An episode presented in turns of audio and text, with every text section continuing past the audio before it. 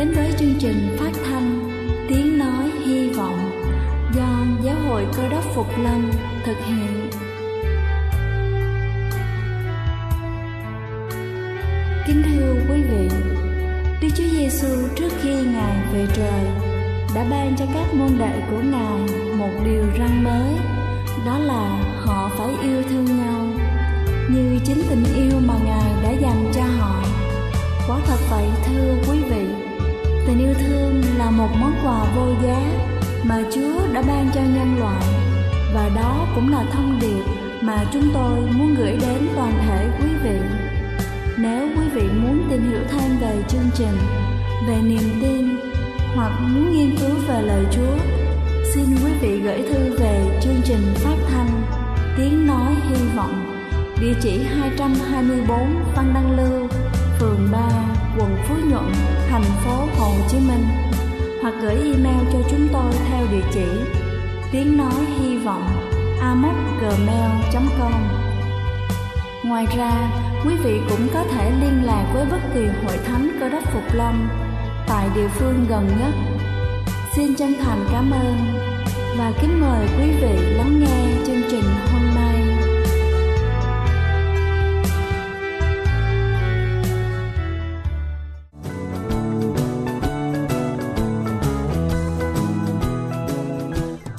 Thân ái kính chào quý vị thính giả thương mến. Chúc quý vị có một buổi sáng với tinh thần thật sảng khoái để làm thật tốt công việc của mình. Kính thưa quý vị, người ta vẫn thường nói cho người khác con cá chẳng bằng cho họ một cái cần câu. Đôi khi phương pháp sống quan trọng nhưng thái độ sống còn quan trọng hơn. Câu chuyện về các trôi đi dưới đây sẽ mang đến cho chúng ta những cái nhìn thật là sâu sắc. Ở một thành nọ có một vị quan họ La. Cả đời làm quan, ông cũng không tích được bao nhiêu tài sản. Khi tuổi đã cao, ông cáo lão về quê và mua được 10 mảnh đất để sinh sống. Vị quan họ La này có hai cậu con trai, con lớn tên là Kim Ca, gương mặt sáng sủa, thông minh hơn người. Con trai thứ hai tên là Ngân Ca, bị liệt một chân từ nhỏ nên bước đi càng nhắc, nhưng đầu óc lại linh thông vô cùng. Ông La nói với hai người con trai, cha tận mắt chứng kiến thời loạn thế, hơn nữa con đường làm quan nhiều hiểm ác. Sau khi trưởng thành, Kim Ca không được tham gia thi cử, ở nhà làm nông phu bình thường. Còn Ngân Ca, thân thể bị liệt như vậy có thi đậu cũng sẽ không được trọng dụng nên lại càng không nên hao tâm tổn sức chen chân vào trốn quan trường. Như vậy đi, cha mang toàn bộ tài sản của mình chia đều cho hai con, để hai con không phải tranh giành, khiến người đời cười chê. Nói xong, ông La đem gia tài chia đôi rồi dặn dò, sống ở trên đời, tiền tài không phải phúc, hai con nên làm nhiều việc tốt, bớt làm việc xấu, lấy thiện làm gốc, sau ắt có phúc. Lễ mừng năm mới qua đi, hai vợ chồng viên quan họ La lần lượt qua đời. Sau khi hai anh em xử lý xong tang sự, người em nói, anh trai ơi, khi cha còn sống đã nói với hai anh em sau này chúng ta nên sống riêng. Em tuy là một phế nhân, có một chút ít sản nghiệp cha để lại, nhưng cũng sẽ không chết đói đâu. Người em đã tự xây hai gian nhà tranh và dời đến đó sinh sống. Dù đi lại khó khăn, nhưng người em vẫn cố gắng hết sức để tự làm mọi việc. Chỉ cần có thể tự mình làm anh tuyệt đối không thuê người khác. Còn người anh tinh thông nhiều loại học vấn, nghe lời giáo huấn của cha anh cũng không đi thi cử gì. Anh nghĩ trong nhà còn chút tiền, cho người cần dùng vay vừa có thêm lãi. Tiền lại đẻ ra tiền, không sợ lửa đốt sạch, cũng không sợ bị cướp giật. Ngoài ra còn có rất nhiều người ăn xin đầu đường cũng cần sự giúp đỡ. Thật ra là hai bên cùng có lợi.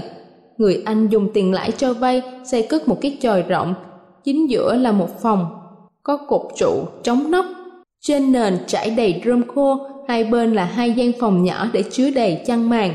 Căn nhà dùng để làm chỗ nghỉ chân cho những kẻ ăn mày trong vòng 10 dặm. Mùa đông họ sẽ không bị lạnh cống vì phải ngủ ngoài trời.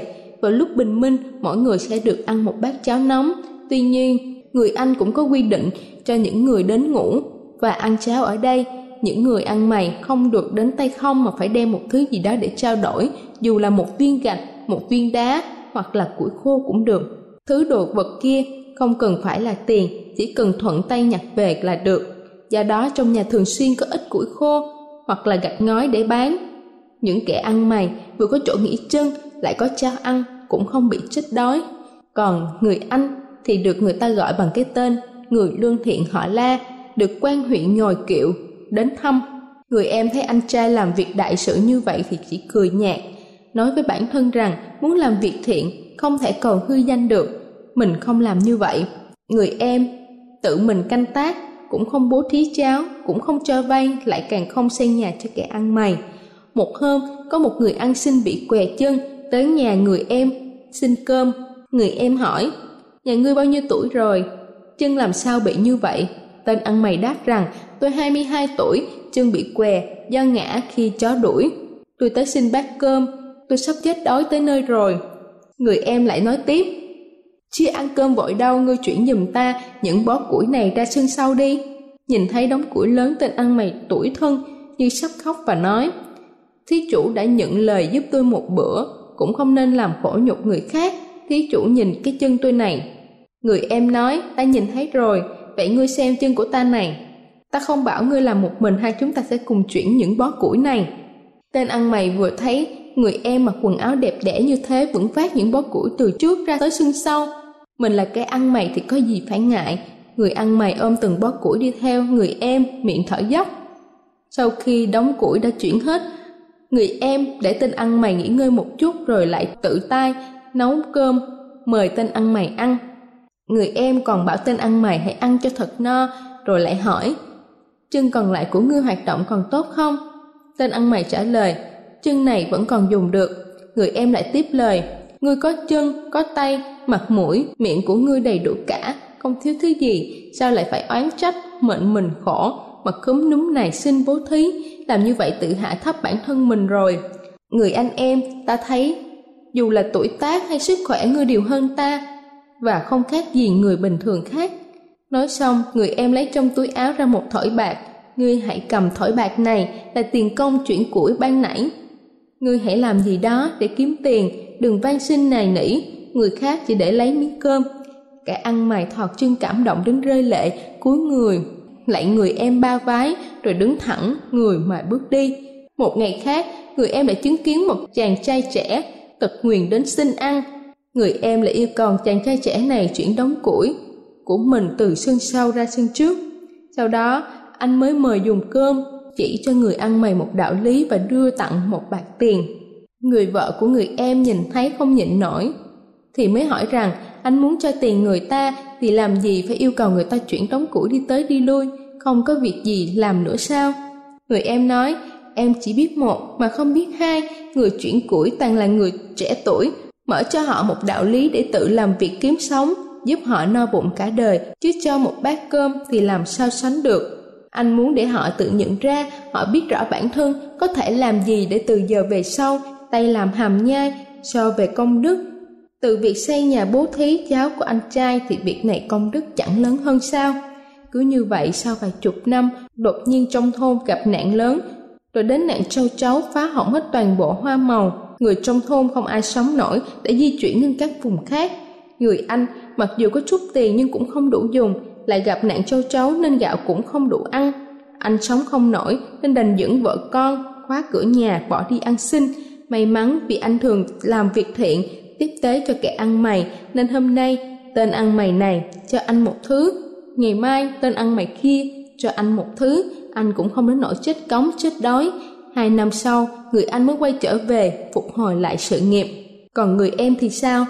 Vì đi xa không tiện, năm đầu tiên thiên tai lớn, anh đã chuẩn bị tinh thần chờ chết. Lúc này có một vị quản gia đánh xe ngựa đến tìm, đưa tất cả người nhà đi sơ tán tới nhà nhị viên ngoại tránh nạn đói. Khi đến nơi, người em mới biết rằng chủ nhân của căn nhà này là tên ăn mày thọt chân năm đó. Nhờ người em chỉ bảo, giờ hắn thấy mình cũng không còn thiếu gì, vì sao phải dùng cả đời này đi ăn xin, hắn đã dùng thỏi bạc mà người em đưa cho làm vốn kinh doanh, buôn bán và trở thành ông chủ buôn tơ lụa. Tên ăn mày thọt chân năm nào đã trở thành nhị viên ngoại. Hắn cũng có ý định đền ơn người em nhưng không có cơ hội. Lúc người em gặp thiên tai nghiêm trọng, nhị viên ngoại mới sai quản gia đến thăm. Không chỉ có nhị viên ngoại nhớ đến và giúp đỡ ngân ca mà còn nhiều khác cũng biết ơn không kém. Đúng lúc người em gặp nạn họ cũng đến tìm để trả ơn sự giúp đỡ năm nào. Cuối cùng mọi người đã thương lượng là gửi đồ ăn thức uống đến nhà nhị viên ngoại để người em dùng sau khi trở về. Nhìn thấy người em sắc mặt hồng hào, người anh đã rất kinh ngạc hỏi em trai, hỏi ra mới biết sự tình. Người anh không khỏi đỏ mặt hổ thẹn nói với em trai rằng em mới là người thiện, còn anh chỉ là người giả thiện. Đây là chương trình phát thanh Tiếng Nói Hy Vọng do Giáo hội Cơ đốc Phục Lâm thực hiện.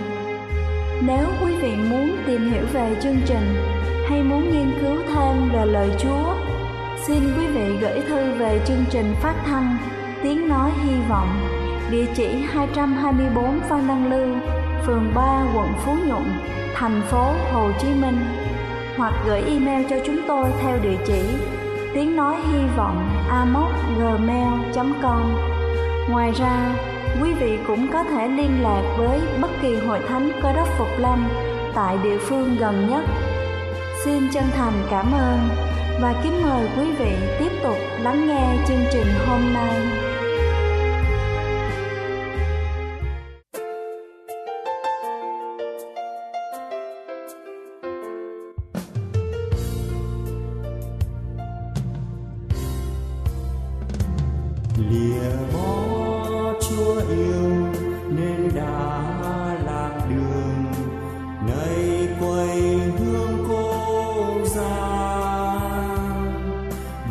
hát lúc xưa con trai dăm trường nay quay hương qua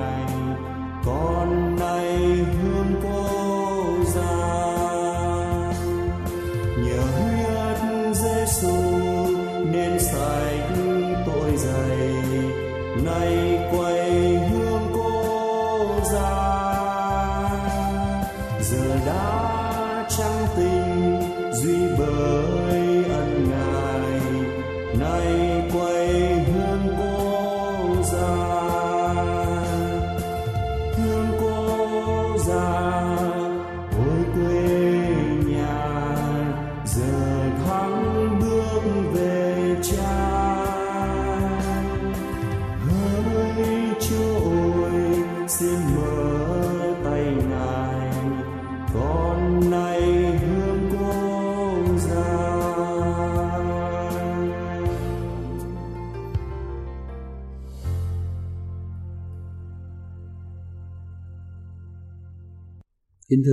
Bà và anh chị em.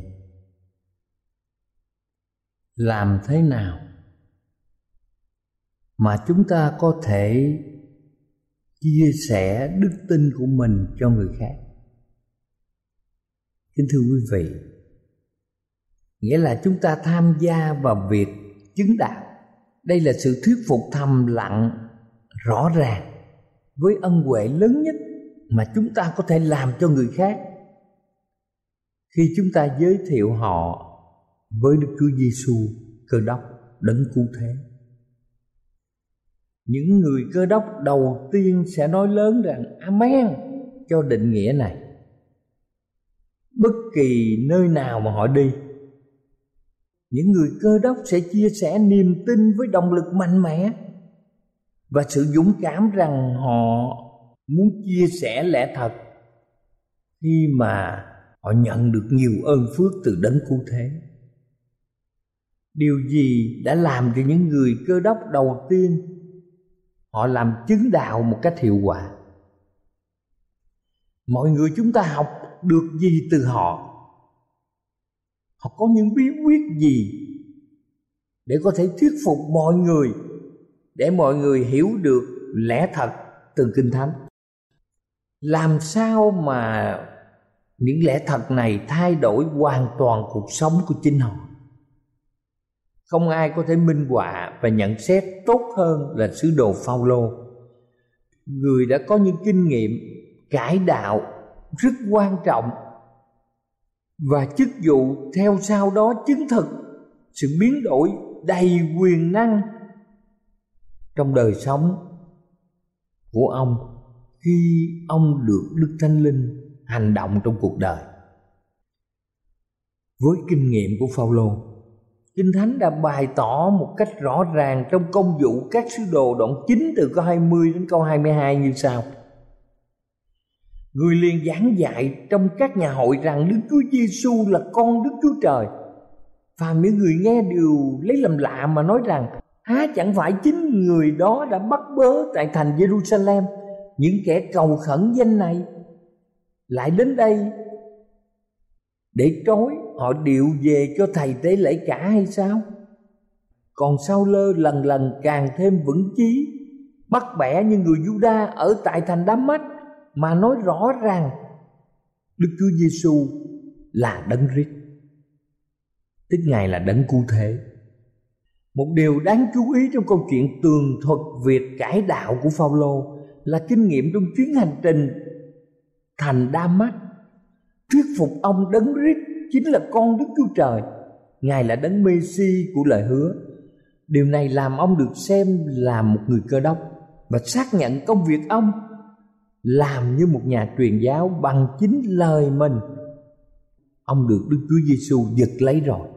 Điều này được viết trong sách Philip đoạn 3 câu 12. Phaolô được chọn là công cụ mang danh Chúa đến rất nhiều nước. Trước khi Phaolô kiên quyết tin rằng người cơ đốc là những người cuồng tín, hồ đồ, nhẹ dạ chẳng đáng được gì ngoài những hình phạt nghiêm khắc. Vì vậy ông thề để loại trừ sự ảnh hưởng của họ bằng cách ông làm gì? tàn hại những người cơ đốc mà trong công vụ các sứ đồ đoạn 8 câu 3 có ghi lại. Mặc dầu sự sốt sắng, sai lầm, và có một tinh thần bắt bớ, những người cơ đốc lúc bây giờ chúa đã hiện ra trước mặt ông và làm đảo lộn hoàn toàn cuộc đời ông Điều này chúng ta có thể nghiên cứu tại nhà mình trong sách 1 Cô Đinh Tô đoạn 15 câu 8. Kết quả là gì, kính thưa quý ông bà chị em? Ông lập tức bắt đầu chia sẻ một cách dạng dĩ về Đức Chúa Giêsu. Sau khi ông hiểu, Chúa là cầu nối cho khoảng cách giữa thiên đàng và thế giới thông qua cuộc đời. Và dầu chúng ta đạt những danh lợi quyền về đời này thì cuối cùng già và chết là một quy luật mà không ai có thể tránh được. Kính thưa quý bà và anh chị em, như vậy thì kinh nghiệm của Phaolô dạy chúng ta rằng đức tin và lời chứng chân thật có thể chỉ được tìm thấy khi mặt đối mặt với đấng Cơ Đốc. Giải thích tại sao đó là nhu cầu mà tất cả chúng ta cần phải trải nghiệm. Chúng ta có thể không gây ấn tượng như Phaolô trong một cuộc hành trình chạm mặt vào đấng cứu thế nhưng mỗi người trong chúng ta có thể chứng thực bằng những kinh nghiệm cá nhân của mình với đấng cơ đốc nếu một người không có những trải nghiệm đó, thì niềm tin vào đấng cơ đốc sẽ thiếu quyền năng và sự làm chứng sẽ không có ảnh hưởng mạnh. Tất cả những người xưng mình là người cơ đốc nên nâng cao đấng cơ đốc trước thế gian đây là tâm điểm lớn của sự ảnh hưởng Chúa Giêsu cơ đốc cần phải được nhắc đến đó là điều mà Phaolô đã làm Kinh Thánh nói rằng, ông giảng về đấng cơ đốc ở nhà hội, rằng ngài là con Đức Chúa Trời. Ông đã bắt bẻ những người Juda tại thành Đa Mách mà nói rõ rằng Đức Chúa Giêsu là đấng Christ. Điều này được ghi trong sách công vụ các sứ đồ đoạn 9 từ câu 20 đến câu 22. Sau đó trong chức vụ của ông, chúng ta tìm thấy Phaolô ở Athens, Hy Lạp. Ông giảng về điều gì? Ông giảng Giêsu và sự sống lại.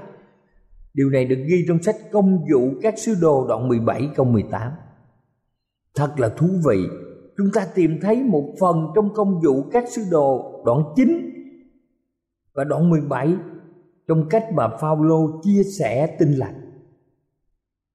Và những câu này dạy chúng ta ít nhất ba điều làm thế nào để thực hiện sứ mạng với sự thuyết phục mọi người. Thứ nhất, chúng ta thấy Phaolô nắm lấy mọi cơ hội để có thể chia sẻ về đấng cờ đốc. Đối với sứ đồ Phaolô, chứng đạo không phải là một chương trình đặc biệt. Đây là một niềm thích thú và sự ham mê của ông. Ông tìm kiếm mọi lúc, mọi nơi yêu thích để chia sẻ niềm tin của ông. Ông chia sẻ đến cơ đốc cho mọi người một khi mà chúng ta gặp đến cơ đốc sống lại chúng ta không thể vẫn cứ im lặng đây là nghĩa vụ mỗi ngày của mỗi người cơ đốc để chúng ta gắn bó làm chứng đạo cho người khác, cho gia đình, cho hàng xóm, cho đồng nghiệp. Chúng ta phân phát những sách báo, thư báo, những tài liệu. Chúng ta giúp đỡ những người cần giúp đỡ. Chúng ta dạy kinh thánh. Chúng ta đi thăm viếng. Chúng ta chia sẻ lẽ thật. Có nhiều cách để chia sẻ về đấng cơ đốc. Và chúng ta chọn những cách nào phù hợp với khả năng mà chúng ta có được phù hợp với môi trường mà chúng ta đang sinh sống và phù hợp với những người mà chúng ta giao tiếp. Thứ hai, khi phong lô tìm thấy người nghe, thì ông đã chia sẻ thông điệp tùy theo người nghe. Một người Juda một người khách qua đường ở ngoài chợ, những triết gia ngoại đạo trong hội đồng lập pháp Phaolô giảng đạo cho họ theo chính cách thức của họ. Chúng ta không thể vươn ra thế giới cho đấng cơ đốc. Trừ khi chúng ta liên quan đến cộng đồng của mình, chúng ta làm hết khả năng. Đối với đồng nghiệp của chúng ta, những người hàng xóm láng giềng và những người bà con thân cận, chúng ta có thể vươn ra một cách hiệu quả với những người mà chúng ta quen biết. Kính thưa quý ông bà chị em, như vậy sự thành công của chúng ta không lệ thuộc vào kiến thức và thành tựu mà chúng ta có được ở trong cuộc đời. Không lệ thuộc vào khả năng tìm ra phương cách dương đến tấm lòng của những người khác. Bất kỳ nơi đâu bất kỳ nơi nào mà chúng ta đi, chúng ta phải cố gắng tìm hiểu con người, tôn giáo, văn hóa của người khác và khi chúng ta có điểm chung với những người khác, thì chúng ta sẽ rất dễ dàng tiếp cận với họ. Thứ ba, chúng ta thấy Phaolô lý luận với mọi người, cố gắng chứng tỏ giá trị và sự quan trọng của lẽ thật. Ở đây có sự áp dụng đặc biệt của phương pháp này cho chúng ta ngày hôm nay.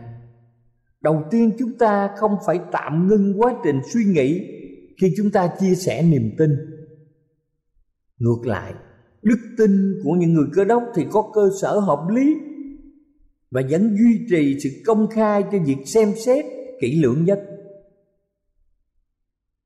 Thật là quan trọng cho chúng ta hiểu được những niềm tin khi chúng ta giao tiếp một cách hiệu quả. Đây là điều cần thiết để chúng ta suy nghĩ thông qua niềm tin của mình chúng ta phải biết nguyên lý của niềm tin của mình trước khi chúng ta binh vực những nguyên lý này. Chúng ta chia sẻ đức tin không chỉ đơn thuần là sự thuyết phục trí tuệ, chứng đạo không thể bị hạn chế chỉ để chiến thắng những cuộc tranh luận. Thay vào đó, mục tiêu lớn nhất là gì? Kính thưa quý ông bà, chị em, là phải mang linh hồn về với đấng cơ đốc. Vì thế lời nhắc nhở của kinh thánh đối với chúng ta trong một phi rơ đoạn 3 câu 15 kinh thánh viết như sau, nhưng hãy tôn đấng Christ là Chúa, làm thánh trong lòng mình. Hãy thường thường sẵn sàng để trả lời mọi kẻ hỏi lẽ về sự trông cậy trong anh em, song phải hiền hòa và kính sợ. Ông bà chị em phải đọc ở nhà mình trong một phi rơ đoạn 3 câu 15 là câu trả lời là sự nhắc nhở quan trọng kinh thánh đối với mọi người. Người ta sẽ không quan tâm chúng ta cho tới khi họ biết chúng ta đã quan tâm tới họ như thế nào. Người ta sẽ không quan tâm với chúng ta cho tới khi biết rằng chúng ta đã quan tâm tới họ. Chúng ta hãy thực hiện sứ mạng, gồm cả những lời tuyên bố dũng cảm và lòng cảm thương mềm mại. Kính thưa quý ông bà chị em, tóm lại, chúng ta hãy đứng lên vì niềm tin không thể lai chuyển ở trong đấng cơ đốc của mình. Sứ đồ Phaolô đã sẵn sàng trải nghiệm những lời nhạo báng, thậm chí ông bị đánh đập, bị bỏ tù và thậm chí tử vì đạo. Và 1.500 năm sau, nhà cải chánh giáo là Martin Luther, người đã có mặt ở trên đời này cách đây 500 năm. Ông chính là nhà cải chánh giáo người Đức. Ông cũng đã gặp đấng cơ đốc như vậy. Martin Luther được thuyết phục bởi sự chủ thể của đấng cơ đốc. Khi mà ông đương đầu với những kẻ nhạo báng tại cuộc họp ở Rome, ông đã nói một cách mạnh mẽ, tôi đứng tại đây. Tôi không thể làm khác đi. Chúa giúp tôi. Và giống như Phaolô, Luther không chỉ sẵn sàng để thực hiện giấc mơ niềm tin của ông, mà nếu cần, thậm chí ông sẵn sàng tử vì đạo nếu cần sứ mạng với sự thuyết phục, ngụ ý, quan trọng trong trách nhiệm này. Cho nên cầu chúa ban phước cho tất cả quý ông bà anh chị em, để mỗi người là các tín đồ lâu năm ở trong đấng cơ đốc. Chúng ta được gọi là cơ đốc nhân. Chúng ta phải giữ vững lập trường. Chúng ta phải đứng lên vì niềm tin không lai chuyển ở trong đấng cơ đốc dầu gặp những hoàn cảnh thuận lợi hay khó khăn, chúng ta có đấng cơ đốc. Và đấng cơ đốc yêu thương chúng ta. Cầu chúa ban phước và ở cùng quý ông bà và anh chị em. Amen.